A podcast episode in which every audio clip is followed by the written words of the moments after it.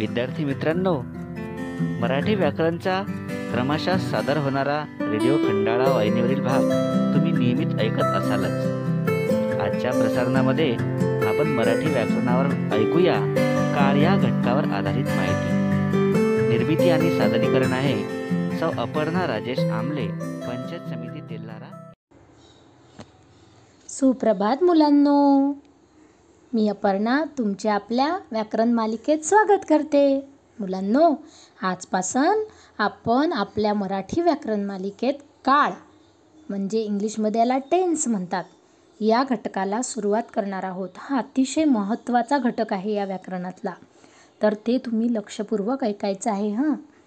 तर बालमित्रांनो प्रथम आपण काळ म्हणजे काय पाहू? तर काळाचा जर आपण शब्दशः अर्थ पाहिला तर तो होतो वेळ. काळ म्हणजे वेळ. एखादी घटना नेमकी कोणती घडली? म्हणजे कोणत्या वेळेला घडली? हे याला काळावरून आपल्याला समजते. यालाच काळ म्हणतात. आता याची व्याख्या पाहायची झाली तर ती अशी होईल की क्रियापदांच्या रूपावरून क्रियापदाने दाखवलेली क्रिया कधी घडते याचा बोध होतो त्याला काळ म्हणतात. सोप्या भाषेत सांगायचं झालं तर काळावरून आपल्याला म्हणजे क्रिया समजते कधीची आहे. तर आधी घडून गेली की आता घडत आहे की पुढे घडेल. याला काळ म्हणतात. समजलं? आता या काळाचे तीन प्रकार पडतात. एक वर्तमान काळ दोन भूतकाळ आणि तिसरा भविष्यकाळ. हे तीनही प्रकार आपण क्रमशः पाहणारच आहोत. तर आज आपण पहिल्यांदा पाहू वर्तमान काळ.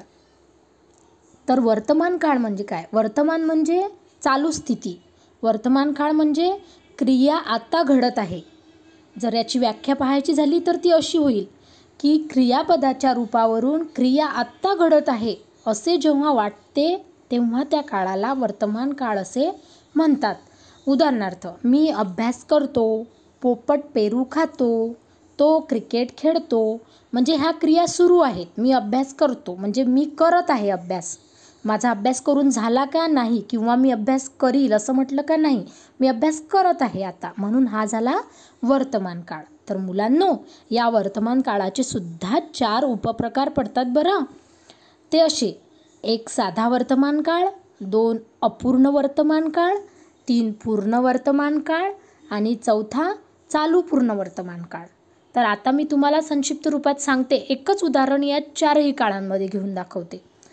समजा एक उदाहरण आहे. शुभ्रा गाणे गाते. हा झाला साधा वर्तमान काळ. तेच वाक्य अपूर्ण वर्तमान काळात होईल शुभ्रा गाणे गात आहे. म्हणजे क्रिया सुरू आहे अपूर्ण आहे. पूर्ण झालेली नाही. हा झाला अपूर्ण काळ. त्यानंतर पूर्ण वर्तमान काळ. शुभ्राने गाणे गायले आहे. म्हणजे नुकतीच ती क्रिया कंप्लीट झालेली आहे. शुभ्रानं गाणं म्हणण्याची क्रिया नुकतीच आत्ताच कंप्लीट झालेली आहे. म्हणून तो झाला पूर्ण वर्तमान काळ. आणि शेवटचा चालू वर्तमान काळ. म्हणजे शुभ्रा रोज गाणे गात असते.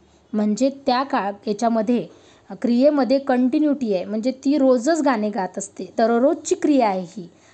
तो झाला चालू पूर्ण वर्तमान काळ. म्हणजे ही क्रिया चालूच राहते. अशा प्रकारे हे चारही उपप्रकाराचं आपण एक उदाहरणसुद्धा पाहिलं. तर तुम्हाला मुलांनो आता वर्तमान काळ समजला असेलच. तर उद्या आपण भूतकाळ पाहू. तोपर्यंत